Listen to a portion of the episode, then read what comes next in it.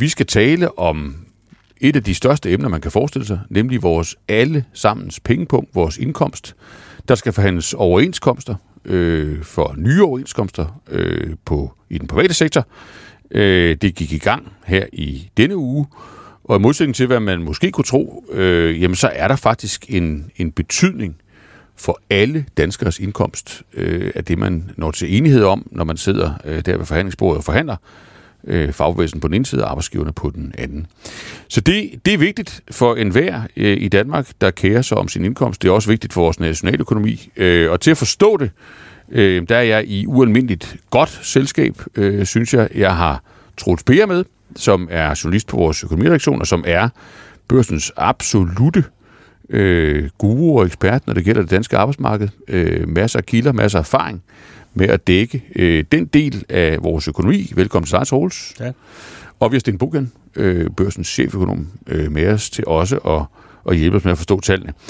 Og den her podcast, øh, jamen, den har jo i den grad øh, til opgave at prøve at grave sig ind i noget, der ikke sådan bare afslører sig selv. Altså i modsætning til, når vi snakker om, om, om, om politik eller andet, hvor, hvor det jo vælter rundt med folk, der har lyst til at snakke øh, og øh, kommentere og foreslå ting og beskylde hinanden for alt muligt, så er det her jo det er jo de tavse mænds land, vi, øh, vi kigger ind i. Er det ikke rigtigt, Troels? Kan du ikke lige prøve at forklare os, hvem er det, der forhandler, og hvad er det, de forhandler om? Jamen altså, på lønmodtagerside, der har vi to forhandlere, og det er Claus Jensen, som er formand for CU Industri, som er sådan en paraplyorganisation for lønmodtagersiden, og han er så også formand for Dansk Metal, og så har vi også øh, Mads Hansen, som er formand Mads for... Andersen. Mads Andersen, ja, ja, ja. som er formand for 3F Industrigruppen. Ja. Så på den anden side, over i Dansk Industri, der sidder Kim Gravgaard, og som er viceadministrerende direktør derovre, og så sidder Lars Sandal, som er DI's administrerende direktør. Og det er de fire, der nu i den næste formodentlig måned har sat sig ind i et meget lukket rum og skal forhandle overenskomst. I første omgang er det for et par hundredtusind direkte under øh, CU Industris område, industriens område, men som du også er inde på, så gælder det jo for rigtig, rigtig mange, fordi det er hele det, en meget stor del af det private arbejdsmarked. Ja. Og samlet er det cirka 600.000 ja. mennesker, som direkte skal have forhandlet ny løn ja. i den her overenskomstperiode. Og Sten Bukan, så er det jo en del af det, vi kalder den, den danske model, at det er de fire mennesker, fire mænd, bliver enige om, inde i det der rum, hvor der vel virkelig aldrig nogensinde er sluppet citat ud fra. Øh, I hvert fald ikke, når de har lukket døren. Øh, det afgør så, hvad alle andre danskere i sidste instans ender med at få i løn. Er det ikke rigtigt? Jo, man kan sige, at vi har jo valgt en model, hvor vi ligesom siger, at de konkurrenceudsatte erhverv, de øh, bestemmer farten på øh, indkomstudviklingen hjemme. Og ja, det de sætter sige, barn. De, de sætter ligesom barn, og øh, det tilpasser vi andre også. Og derfor vil det typisk være sådan, at på alle områder, øh, der forhandles efterfølgende, så vil man læne sig op af øh, industriens overenskomst, og det gælder sådan set både den private og den offentlige sektor, og det gælder sådan set også offentlige overførsler, det vil sige... Så også det, alle dem, der også ikke arbejder? vi taler dem, som ikke arbejder, så vil de typisk altså også få en indkomstvækst, som godt nok med nogle års forsinkelse øh, svarer til den indkomstvækst, der er på industriens område, fordi vi har valgt at lade øh, transfereringerne, altså pensioner, dagpenge og meget andet godt, følge øh, den her lønudvikling øh, på det private arbejdsmarked, som den her øh, overenskomst definerer. Øh, og derfor så kan man sige sådan lidt groft sagt, så øh, står de fire mænd for at forhandle øh, alle øh, danskers løn. Øh, selvfølgelig med betydelige undtagelser ved, at der er jo masser, der, der selv forhandler deres løn og, og, og, og øh, har nogle helt andre forhold for sig, men sådan i gennemsnit, så er det alle, der øh, i en eller anden udstrækning bliver, bliver ramt eller, eller ikke ramt af, af det her. Men det er da en meget god måde at sætte scenen på, fordi det gør der i hvert fald, det er værd at, at, at, at, at lytte med på resten og prøve at forstå, hvad, hvad, hvad det så er, de laver ind i det der øh, lukkede rum. Så, så, så Troels, altså, kan, skal vi prøve at tage positionerne? Altså, øh, de holdt pressemøde forleden, du fulgte med, øh, snakkede både med dem og med demonstranterne udenfor og, og løjer, sådan vejer stemningen. Når man går til sådan et, et pressemøde, og man også ligesom forbereder sig på det, og du har jo virkelig fulgt det her et, et stykke tid, også skrevet løbende om det. Altså, er det sådan, at man får sådan en, en, et, en klar, tydelig øh, idé om, jamen, den ene side kræver det her, og den anden side kræver det her, og, og så kan vi ligesom følge lidt med i, om det går den ene eller den anden vej? Altså, der er jo altid øh, sådan en vis rituel stammedans over omkring de her overenskomstforhandlinger, hvor at øh, man går ud på forhånd og, og, og lægger sine positioner frem, men det er jo ikke sådan, at nogle af parterne på noget tidspunkt går ind og så siger, at vi vil have altså vores krav, eller vi ligger der og der i forhold til, hvad vi vil have af løn. Man siger ikke et tal. Man siger ikke et tal. Aldrig ja. nogensinde, fordi at et tal det er så også afslørende i en forhandling. Hvis du går ind og siger, at det her er dit hovedkrav, men så ved du også godt, at så skal du betale noget for at få et hovedkrav igennem, så du lægger aldrig nogensinde nogle tal frem. Og der kommer heller ikke undervejs i de her forhandlinger, så kommer der heller ikke tal ud, for det er et hermetisk lukket rum, de er inde i. Men selvfølgelig ved vi godt, at øh, for, for baggrundsmøder med forskellige aktører, som vi har, eller jeg har snakket med gennem et stykke tid nu, at der er for lønmodtagerside, der er der jo i forskel også til tidligere et klokkeklart krav om mere løn. Og det er jo selvfølgelig altid en, en hovedkomponent i en overenskomstforhandling, men det der er den her gang, og det er kvæg den store høje inflation, det er, at det, som lønmodtagernes forhandlere går ind med for deres bagland, det er, lad være at kigge alt for meget på øh, pensionsordning og fritvalgskonto og ferie og sådan noget. Lønmodtagerne har et krav ind til deres hovedforhandler, det er, at vi skal have mere ned i lønningsposen. Mm. Så har du selvfølgelig så har du, så har du arbejdsgiversiden, og de sidder jo selvfølgelig og er også godt klar over, at der er en høj inflation, og de også godt bliver nødt til at måske give lidt mere i den her ombæring, end hvad man tidligere har været vant til. Men den helt store hurdle i det her, det er jo også at finde ud af, øh, hvor vi i mange tidligere overenskomster har haft et fast grundlag at kunne forholde os ud til fra i forhold til, hvad for en inflation der var, og der havde du et fast grundlag, du ligesom kunne sige, skal vi så, hvor meget skal vi så have over den inflation, der er. Mm. Og der har de, og det er de alle sammen enige om den her gang, der har de en kæmpe udfordring, fordi at man fremadrettet ikke ved, hvad inflationen den kommer lande, til at lande på. Mm. Øh, og det er der ikke nogen kloge hoveder der kan forudsige det næste, altså hvad inflationen bliver det næste halve år til hele år. Vi har Sten Bogan, men jeg ved også, at, at, at, at alle de store institutter, altså ECB og alle mulige andre, har jo været løbende inde og rette deres forventninger til inflationen. Og det bliver den helt store hurdle i de her forhandlinger. Hvordan forhandler, eller hvordan, hvordan ligger du et lønsnit i, i en periode eller i en fremadrettet tid, hvor du ikke ved, hvad inflationen er. Og mm. det var også meget det, de snakkede ind i i går mm. på pressemødet, hvor især Lars Sandals øvningsord i går, det var balancepunkter. Mm. Øh, okay. Kan man jo. Så hvis man lige, hvis man lige altså, så lønmodtagerne fokus på løn, og, og, og, og med, med, med et nøgleord, der handler om, at om, om reallønssikring, altså om, at de, at, at de i det mindste ikke vil være fattigere, øh, end, end de er i forvejen. Arbejdsgiverne med sådan en, ja, Altså arbejdsgiverne har jo, altså arbejdsgiverne ved jo godt, at de kommer til at skulle slippe noget, ikke måske mere, men de ved jo godt, at de i et eller andet, eller de skal sikre, at folk også har en reallønsfremgang. Og det er jo selvfølgelig det klare krav for Claus Jensen og for Dansk Metal og Industri, at der skal være en reallønsfremgang. Og det var også det, vi kunne høre på de folk, vi snakkede med uden foran Dansk Industri i går, mm. hvor den aktivistiske del af fagbevægelsen står derude og deres melding ind til, da jeg snakkede med dem, det er meget klart, at vi vil have hentet det reallønstab, vi har haft, det vil vi have hentet i den her overenskomstperiode. Mm. Og det kan blive svært. Og bare hurtigt forklaret, når man, altså med reallønstab, jamen det er, at, at ens løn stiger mindre end priserne, øh, og man derfor i reelt bliver fattigere i forhold til sin købekraft. Ikke? Du har en markering? Jamen det var bare, og man kan sige, set fra arbejdsgivers side, så er der jo også den store bekymring, som jo selvfølgelig også er en bekymring for lønmodtagers side, at vi måske er på vej ind i en krise. Øh, mm. Vi har jo snakket rigtig meget om den her recession, som øh, måske ville komme sejlende. Vi snakkede allerede om den sidste år, på grund af den høje inflation og ja, faldet i realløn, de stigende renter og hvad vi nu ellers havde af, af modvind. Men man kan sige, øh, hvis man kigger ud over paletten af økonomiske prognoser, så tror jeg næsten ikke, man kan finde en, øh, som ikke forudsiger krise i dansk økonomi. Og øh, hvis man så øh, midt i en krise begynder at dele ud af høje øh, lønstigninger, jamen så får man måske så meget desto større problemer. Det vil jo i hvert fald være arbejdsgivernes, øh, hvad skal vi sige, argumentation.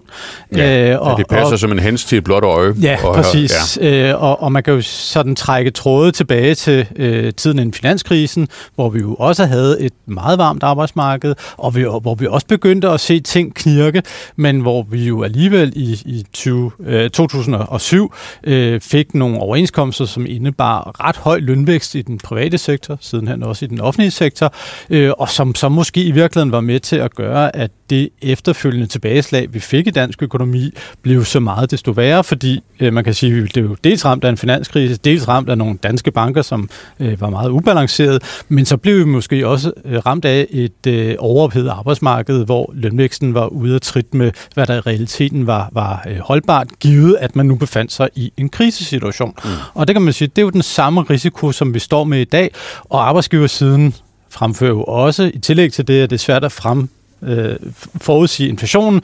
Så et af deres argumenter er jo også, at jamen, den inflation, vi har haft, ja, den har ramt lønmodtagerne, men den har jo også ramt rigtig mange virksomheder, fordi ja. ikke alle virksomheder har mulighed for at overvælte de omkostningsstigninger, Nej. de har på de priser, de kan tage øh, hos forbrugere, eller hvem de nu er, de sælger deres varer til. Og det vil sige, når arbejdsgiverne kigger ned i deres øh, medlemmers øh, regnskaber, jamen så er der masser af medlemmer, som har øh, ret svært ved at få enderne til at mødes. Og øh, hvis man så oven i hatten så øh, ligger op til meget høj lønvækst, jamen så vil arbejdsgiverne jo så i hvert fald øh, mene, at, at så, så risikerer man jo simpelthen, at, at der er nogle virksomheder, som ikke kan komme igennem den her situation, mm. og, og dermed øh, gøre en, en potentiel krise så meget desto værre. Ikke? Så hvis vi lige skulle skære lidt hårdt op, så står de der fire mænd ved siden af hinanden til et pressemøde. De to, der repræsenterer lønmodtagerne, altså for fagbevægelsen, det de er bange for, det er at komme hjem med et resultat, hvor man i realiteten, selvom man skruer rundt på tallene og, og, og snakker for sin syge moster, så skal man egentlig forklare medlemmerne, at man er gået med til en aftale, øh, Øh, hvor, hvor man skal acceptere et reallønsfald, altså hvor, hvor lønstigningerne er, er lavere end prisstigningerne. Og det arbejdsgiverne er bange for, det er, at de skal hjem og fortælle deres medlemmer, at lige ved indgangen til en krise, hvor det i forvejen ser mørkt ud for mange, og, og, og, og man ikke rigtig ved, hvor mørkt, ja, der kommer man hjem med en ekstra regning øh, i, i forhold til lønudgifterne. Øh, er, er det sådan, den står?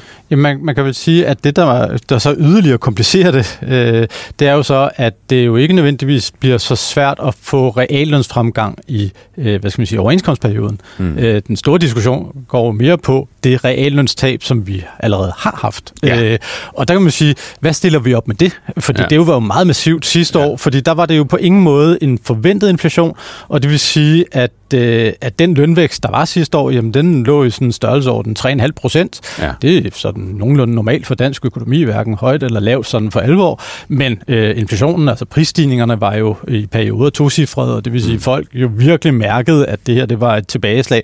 Og den store diskussion kommer jo til at, at gå på, Øh, hvordan eller om man får indhentet det tabte, eller om man bare skal, så at sige, kunne glæde sig over, at øh, det ikke bliver en yderligere udhuling, og måske at man får at, lidt reelt fremgang. Ja, ja. Øh, og, og det kan man sige, det kan man i hvert fald godt håbe på øh, som lønmodtager. Ja. Som du er inde på, og Sten også er inde på, altså, så er der jo nogle kæmpe, der er nogle kæmpe udfordringer ved de her forhandlinger, og de er også større, end de har været ved andre forhandlinger. Og det var også det, Claus han var inde på. Han siger jo altid, om det bliver de sværeste forhandlinger nogensinde. Øh, men jeg tror faktisk, han mente i går, at han tilføjede også at den her gang, der, der mener han, at det bliver de sværeste. Og, og for Claus Jensen, og for, der, der står der rigtig meget på spil i forhold til, at, øh, at man øh, måske også godt kan fornemme, at der er ved at være en utilfredshed med, at de for, øh, løn, eller ved de tidligere overenskomstforhandlinger, at de måske ikke har givet nok. Mm. Øh, og det, jeg kan høre derude, det er, at der begynder at blive, at der begynder at blive sat lidt nogle spørgsmålstegn ved, om det er blevet gjort godt nok. Okay. Og det tror jeg, og jeg synes også godt, man kan mærke det på lønmodtagersiden, at de er et lille smule ekstra presset den her gang for at skulle levere noget, som også kan blive så der... stemt igennem i sidste ende. Men altså, øh, men man skal også tænke, man skal også huske på, at meget af det her, det er også position, altså positionering også ude i offentligheden, mm. også i forhold til scener. Og så skal man også huske på, at de her mennesker, der sætter sig ned her, og der er også en tradition for, lige præcis inden for industriens område, at øh, man er ret god til at snakke sammen faktisk, mm. og der er en god tillid inden, altså de, de kender hinanden, og det betyder enormt meget også, at de kan se hinanden ordentligt i øjnene, og at der er en tillid mellem de her mennesker mm. inden ved forhandlingsbordet. Så selvfølgelig kan man signe nogle dystre billede op, og der er allerede nogen, der begynder at snakke om store konflikter. Det gør vi altid, når der er overenskomstforhandlinger. Øh, men, men man skal heller ikke male fanden på væggen, selvom problemerne er klart større okay. den her gang end okay. tidligere. Men, men lad os lige prøve så at, at zoome ind, før, før vi, vi, vi går videre i retning af at vurdere, hvad der, hvad der så kommer til at ske. Men altså, der er jo altid noget, der sker jo altid noget magisk, når man kombinerer ord og tal. Fordi det der med realløn, synes jo at være sådan et, et, et omdrejningspunkt. Øh, det synes jeg, man kan lytte sig til på, på pressemødet. Det, det kommer også op, når I prøver at, at kommentere det. Og så man måske ikke bruger det ord øh, hjemme i, i sin familie, øh, så er det jo alligevel måske det, man snakker om. Altså er vi, er vi blevet fattigere, øh, eller, eller kan vi, har vi udsigt til at blive rigere, og, og er det kun fremadrettet, sådan vi skal ligesom leve med det tab, vi har haft, eller, eller kan vi indhente det hele igen på et eller andet tidspunkt? Det er vel, det er vel i høj grad det, det drejer sig om, når man, når man sådan tænker på sin private økonomi. Men, men Sten Bukan, når vi ligesom tager det der ord, realløn, synes jeg, det lyder som om, at, at, at jamen, det kan man tale om på forskellige måder. Altså, hvad, hvad, hvad betyder det, når, når, man, når man kræver, at vi vil have sikret vores realløn, og vi vil have realløns fremgang? Altså, øh, det, det kan vel, altså, der er vel sådan en maksimum version, hvor man kan sige, at vi skal have indhentet det, vi allerede har tabt, og så skal vi have mere ovenpå mm. fremadrettet. Jamen, og så er der vel en minimumsversion, hvor man siger, at vi, det, vi allerede har tabt, det, det lever vi med, og hvis nu så skal vi så se fremad igen. Altså, hvad, hvad, hvad er det, vi snakker om her?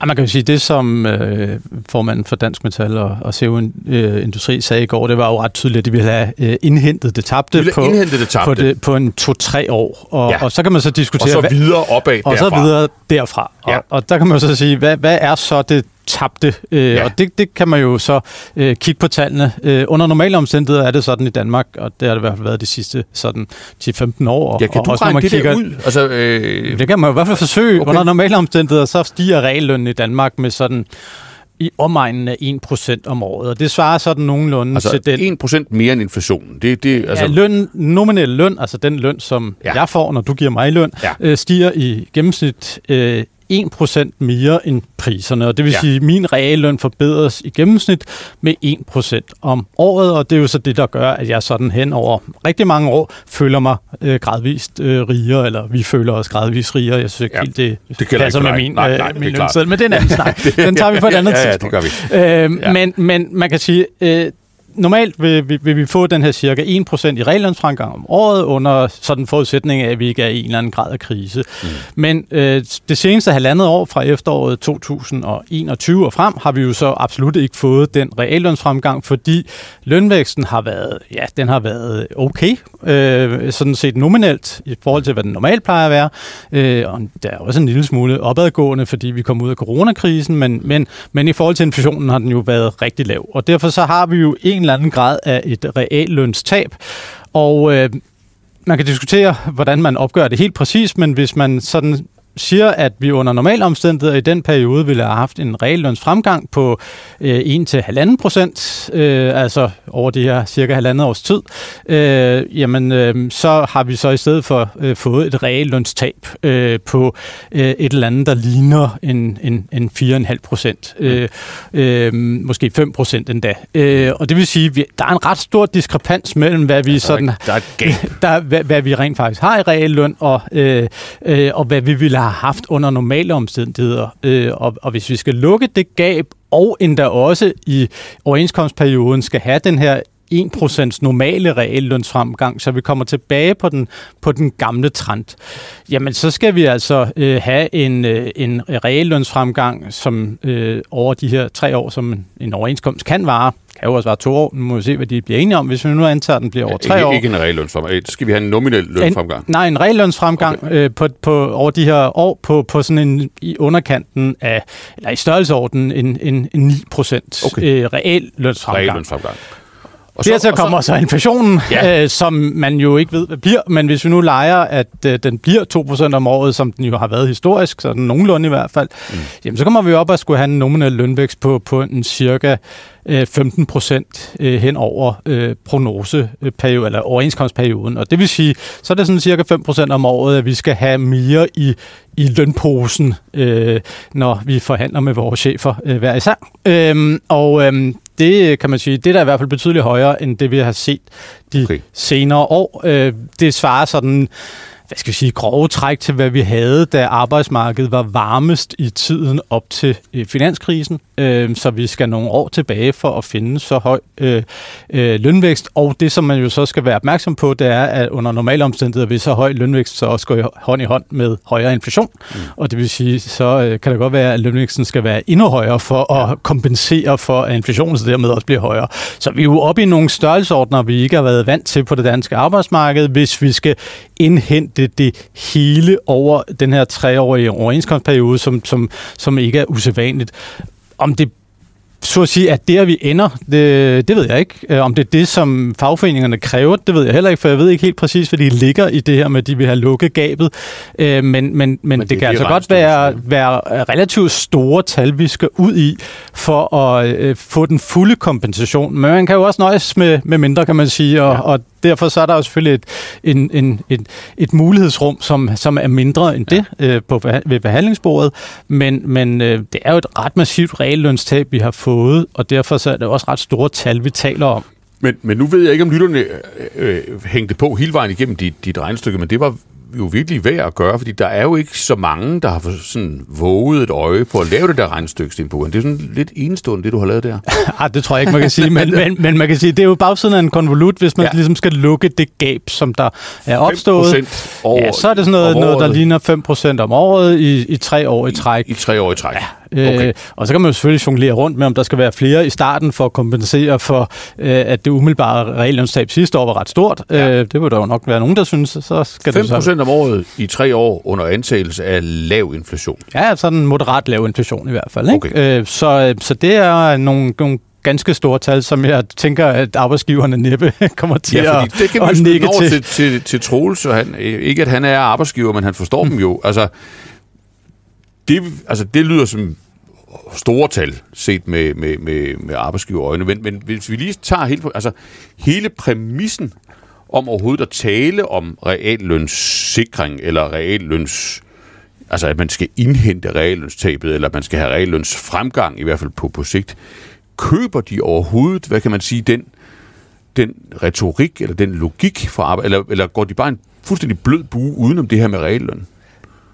Altså, det Altså, når man spørger Kim Gravgaard og Lars Sandal om det her, så siger de jo altid helt retorisk, at så er vi inde i forhandlingslokalet. Så ja. det er jo sådan nogle ting, de holder meget tæt inden til sig selv. Men jeg har været til nogle baggrundsbriefinger rundt omkring øh, og snakket med folk rundt omkring, og jeg tror, at der er i arbejdsgiverkredse også en klar, eller klar, klar, der er i hvert fald en forståelse for, at, øh, at det bliver nok, eller det bliver dyrere end normalt, og at man også bliver nødt til at så sikre øh, de ansatte en reallønsfremgang.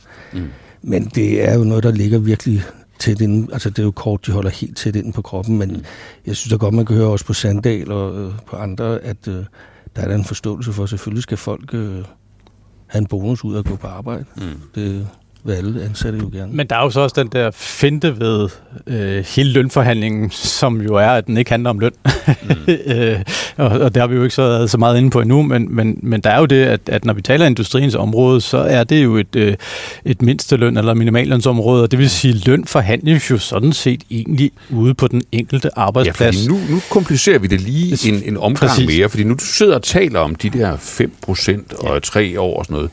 Prøv lige at forklare, hvad du egentlig mener. Ja, det skal jo være den løn, som den enkelte rent faktisk får. Men det ender ikke, med at få. Ender med at få. Ja. Men det er jo ikke det, de aftaler inde ved forhandlingsbordet. Fordi det er, jo, det er jo sådan, at, at 80 procent af det danske arbejdsmarked her under industriens område er øh, mindstebetalingsområder. Og det vil sige, der forhandler man alene en mindste sats, og resten forhandles øh, lokalt ude på den enkelte virksomhed. Ja. Og der begynder det jo så at være en lille smule mere kompliceret, fordi øh, hvordan bliver det så forhandlet lokalt? Øh, i realiteten kan man godt hæve mindstesatserne med 5% og sige, jamen så har vi ligesom aftalt det. Men øh, det er jo ikke ret mange, der arbejder til mindstesatserne i Danmark, og det vil sige, det er ikke noget, der nødvendigvis får 100% gennemslag.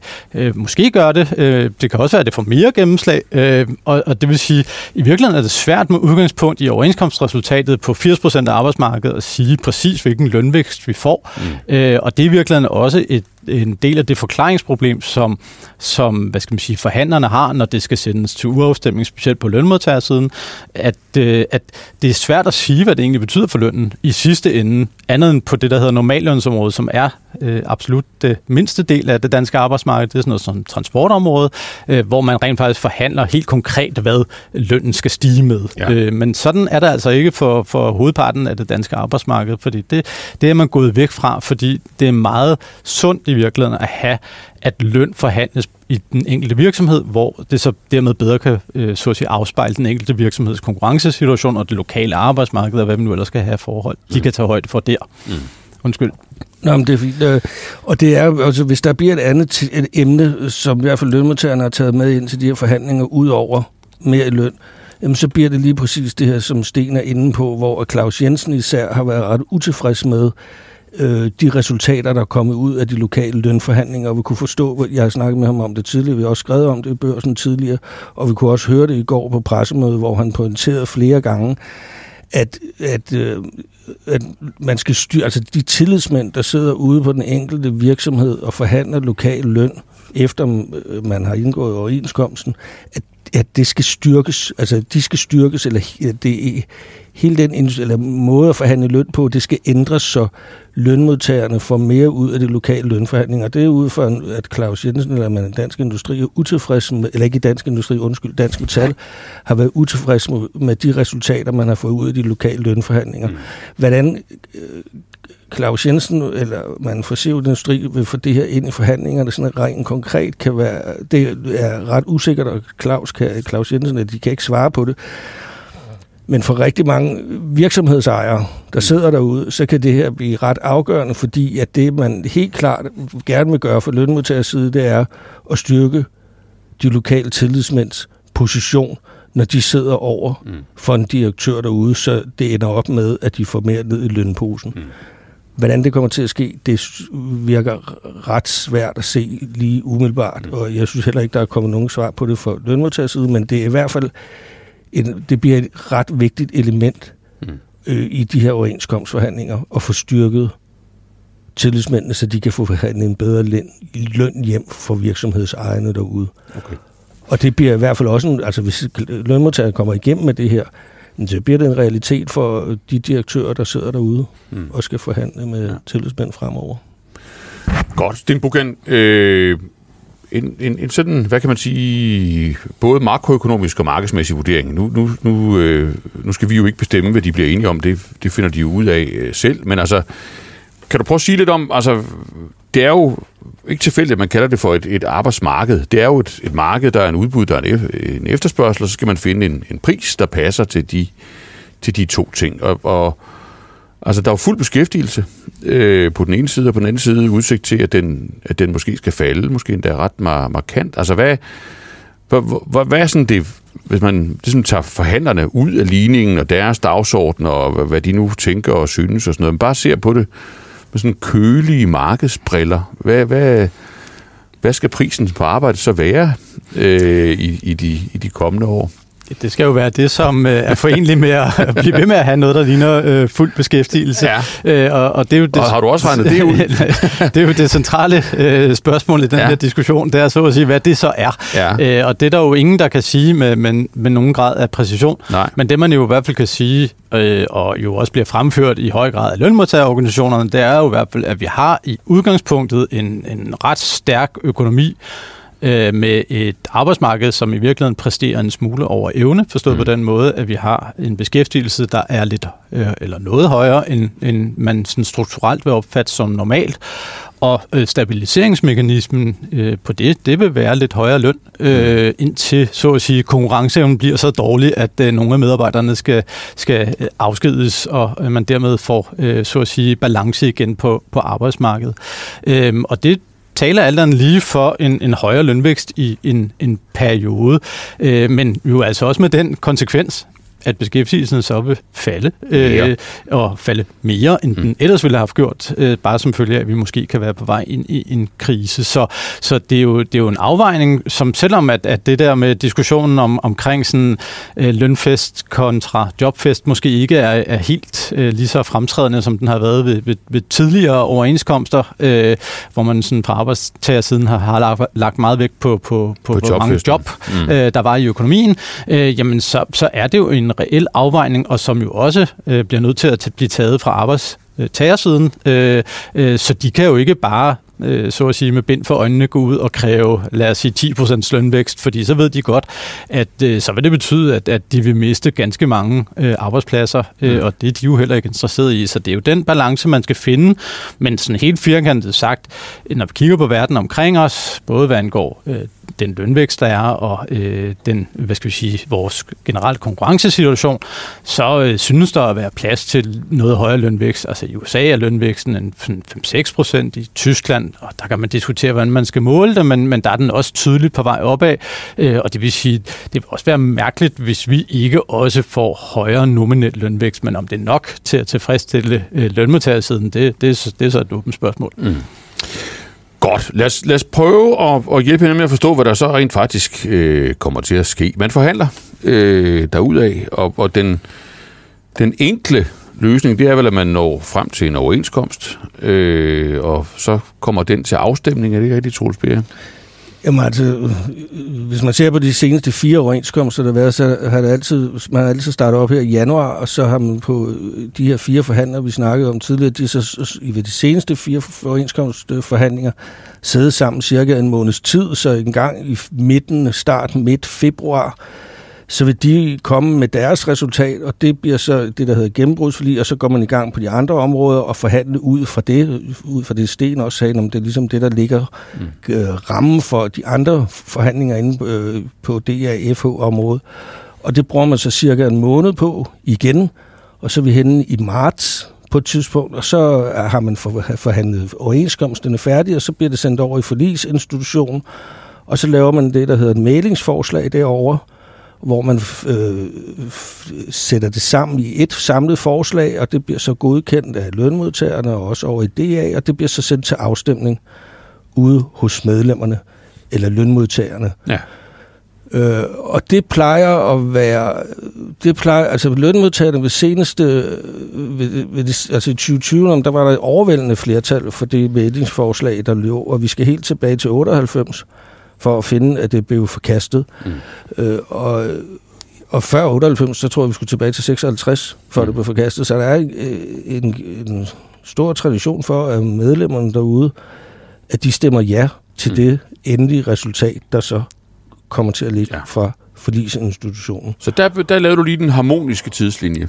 Sådan, øh, sådan plejer det at gå, og sådan kan det jo også sagtens gå igen. Og, og sådan kan det sagtens komme til at ja. gå igen, som jeg også var inde på før, så er der bare blandt lønmodtagerne øh, en større øh, bevidsthed om, at vi skal have hentet det noget ja. af det tabte. Og så, Men kan du lige beskrive, hvor kan kæden så springe af? Altså, den kan vel springe af. Første, første mulighed for sådan en, en kædeafhopning, det er vel, at de simpelthen ikke kan blive enige. Eller hvordan? Og hvad sker Al- der så? Altså, hvis de ikke bliver enige her på industriens område? Ja, så ender de vel i forlisinstitutionen, Ja, ikke? så ender de i forlisinstitutionen, ja. og, og, og så...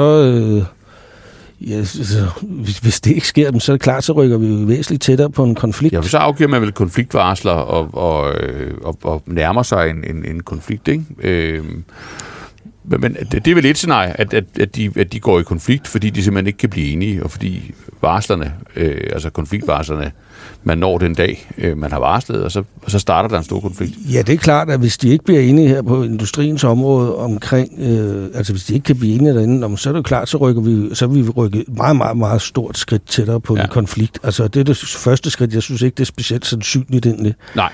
at de ikke når frem til en enighed derinde. Altså, øh, i forhold til en konflikt, altså, så, så ligger den jo i sidste ende på, at medlemmerne stemmer nej, som i det, 98. Det er den anden det var en kæmpe, kædeophop, ja, og det var den store ja. overraskelse i 98, at ja. folk gjorde det, men det var fordi, at der var, det var det 6. ferieuge, der på spil dengang. Ja. Ja. Øh, Men hvis man ser på de forbund, der er, altså de stemmer som regel overvældende flertal ja. Altså mm. de to store forbund inden for industri, det er 3F's industrigruppe, som er den største, og de stemte med 65-70 procent ja. Sidst metalarbejderne stemte 90 procent af dem. Mm.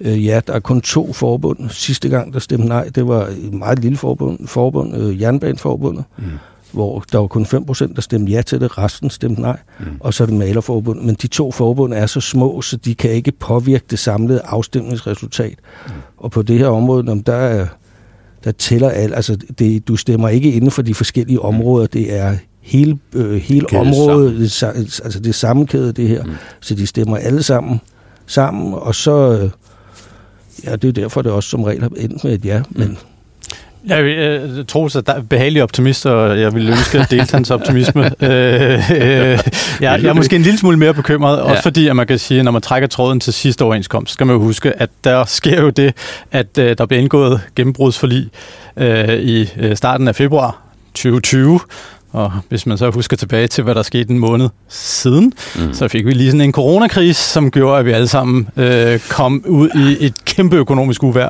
Ja. Og det, vil sige, det, var ikke, det var ikke øh, lønstigninger, vi tænkte på. Det var ikke lønstigninger, vi tænkte på. Det var nok Nej. bare at beholde vores job. Og det vil mm. sige, der var bare bred konsensus om, at det her, det skulle vi bare, så at sige, stemme mm. igennem, og så skulle vi komme videre og finde ud af, hvordan fanden vi håndterede den der coronakrise.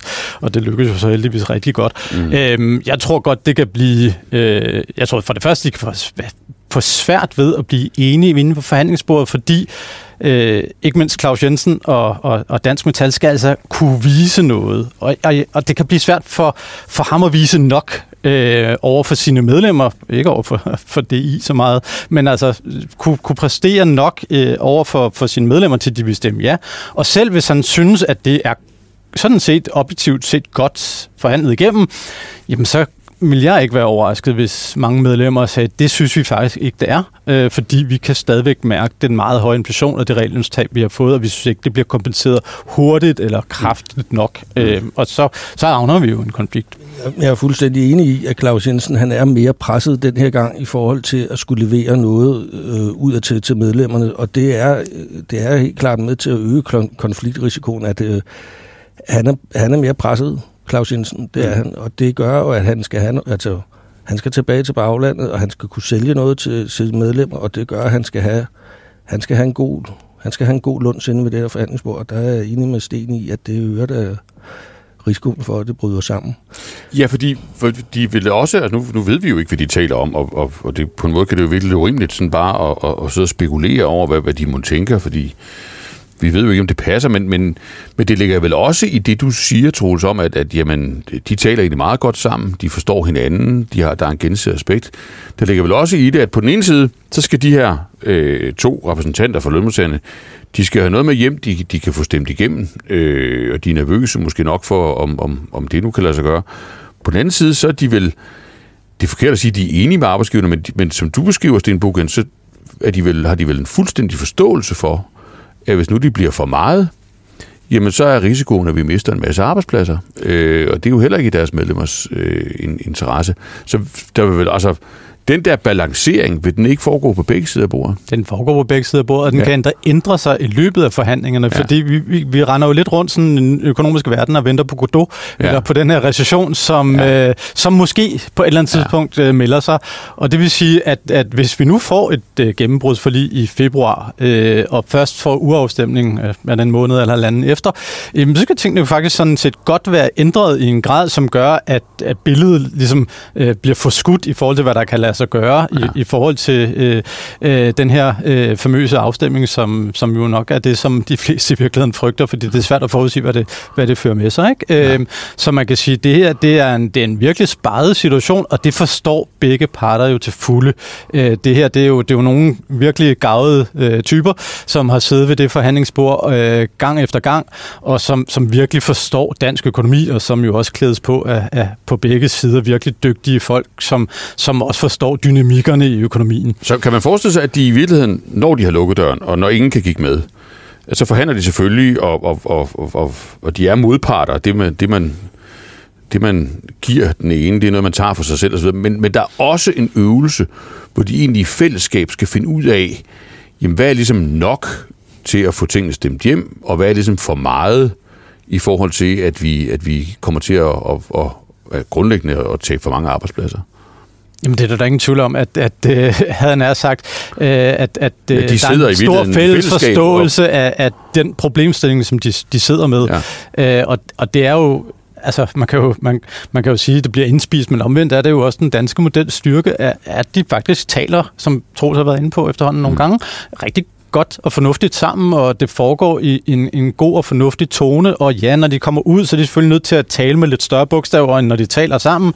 Men, men altså, øh, en del af deres opgave, når de kommer ud, uanset hvilket resultat de kommer ud med, bliver jo også at prøve at oversætte det til, til især lønmodtagermedlemmerne, øh, som, som man kan få forklaret, hvad det er, hvad enten om det er, fordi det er brudt sammen, eller om man har fået et forlig, mm. øh, få forklaret det på en måde, som gør, at, at der er en accept af, af det resultat, der så øh, måtte være kommet. Okay. Øh, så så det, det er da et stort element, øh, og man kan jo sige, det kan jo blive rigtig interessant, også politisk, hvis vi så kommer i en konflikt, øh, som så øh, end ikke har et mailingsforslag Ja, lad i lige, lad udgangspunktet. os lige slutte der. Nu har I jo været et godt og optimistisk selskab, som, Ja, ja, vi- som altid sådan er de fleste arbejdsdage jo her på, på børsen.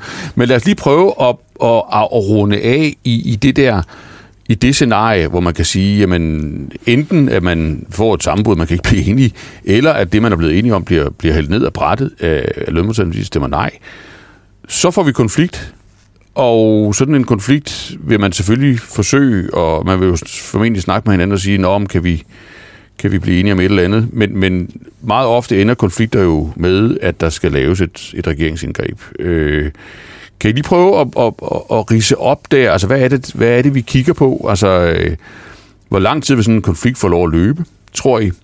Og, og hvis vi, vi, vi er helt hen ved et scenarie, hvor der skal gribes ind, hvad er det så for et indgreb, vi vil, vi vil få? Vil det læne sig mere i, i retning af lønmodtagerne, eller mere i retning af arbejdsgiverne, eller hvordan vil man overhovedet lave det? Altså i forhold til, hvor lang tid en konflikt vil løbe, det er jo uendelig svært at svare på. Men man kunne se sidste gang, der var en konflikt øh, i 98, der kom der jo meget hurtigt et indgreb for Poul Nyrup, altså under det, der blev kendt som gær krisen eller gærstrækken eller gærkonflikten, alt efter temperament. Og vi har jo også set det tidligere, når der har været konflikter på det, inden for det offentlige, så der har været et politisk indgreb. Ja. Hvor hurtigt de vil gå ind og gribe ind, det synes jeg er enormt svært, men altså det griber jo så også lidt ind i øh, den der diskussion, som Sten også var inde på i forhold til den danske model. Altså, der er mange i fagbevægelsen, der, der synes, at den danske model er under angreb, også i forhold til det, der er sket på det offentlige område, men også i forhold til, at man øh, ved de, altså i regeringsgrundlaget gik ind og sagde, at man vil øh, fjerne stor bededag. Det har man så for lønmodtagerne sagt, at det vil man ikke forhandle om ved de her overenskomstforhandlinger, sagt, det er et politisk initiativ, det må mm. de komme med noget på, eller med lovgrundlag på, og så, så den er ude af det. Men, men i fagbevægelsen er der jo en klar opfattelse, eller jo, der er en klar opfattelse af, at, der, der, at den danske model også under angreb på, på nogle fronter, og den har måske tidligere været især diskuteret i forhold til, hvordan man laver overenskomster inden for det offentlige, og nu er man også begyndt at snakke om det, hvordan man laver, altså den danske model også griber, eller man politisk griber den danske model også på det private område, mm. i forbindelse med det her store bededags ting, som man så har parkeret ud til hjørnet for fagbevægelsen, ja. eller for, også fra arbejdsgivernes side hvor hurtigt man laver et indgreb. Øh, Det er jo Mette Frederiksen, og hun sidder så med to borgerlige partier, eller borgerlige, borgerlige, altså det er i hvert fald en ny regering, altså hvor hurtigt hun, altså hvad, hvad, en regering, som skal ind og lave, en ny regering, mm, som skal ind og lave regeringsindgreb.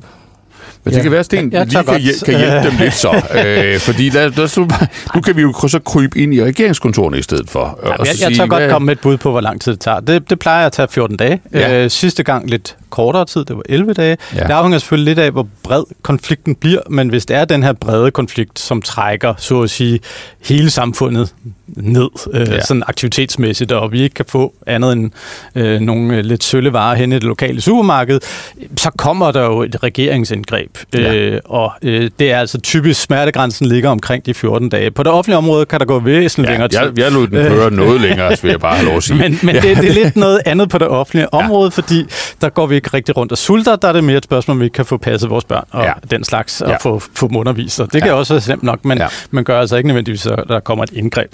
Så man kan sige, ungefær 14 dage, det er der i hvert fald en vis præcedens for. Yes. Øh, og så, Og så vil holder man jo Mette Frederiksen typisk, møde med, med Lars Løkke og Jacob Ellemann, og så eventuelt vil nogen, man der jo hjælper dem. typisk, hvis der er et meldingsforslag, læne sig ret meget op af det meldingsforslag, som så godt nok er blevet forkastet af, øh, af lø- lønmodtagersiden, som det jo nok i givet fald vil være. Øh, og så vil man tage en eller anden afart af det, give en lille smule ekstra, måske, øh, om ikke andet bare noget, der syner af en lille smule, for at få den bedre pille til at sli- øh, glide ned.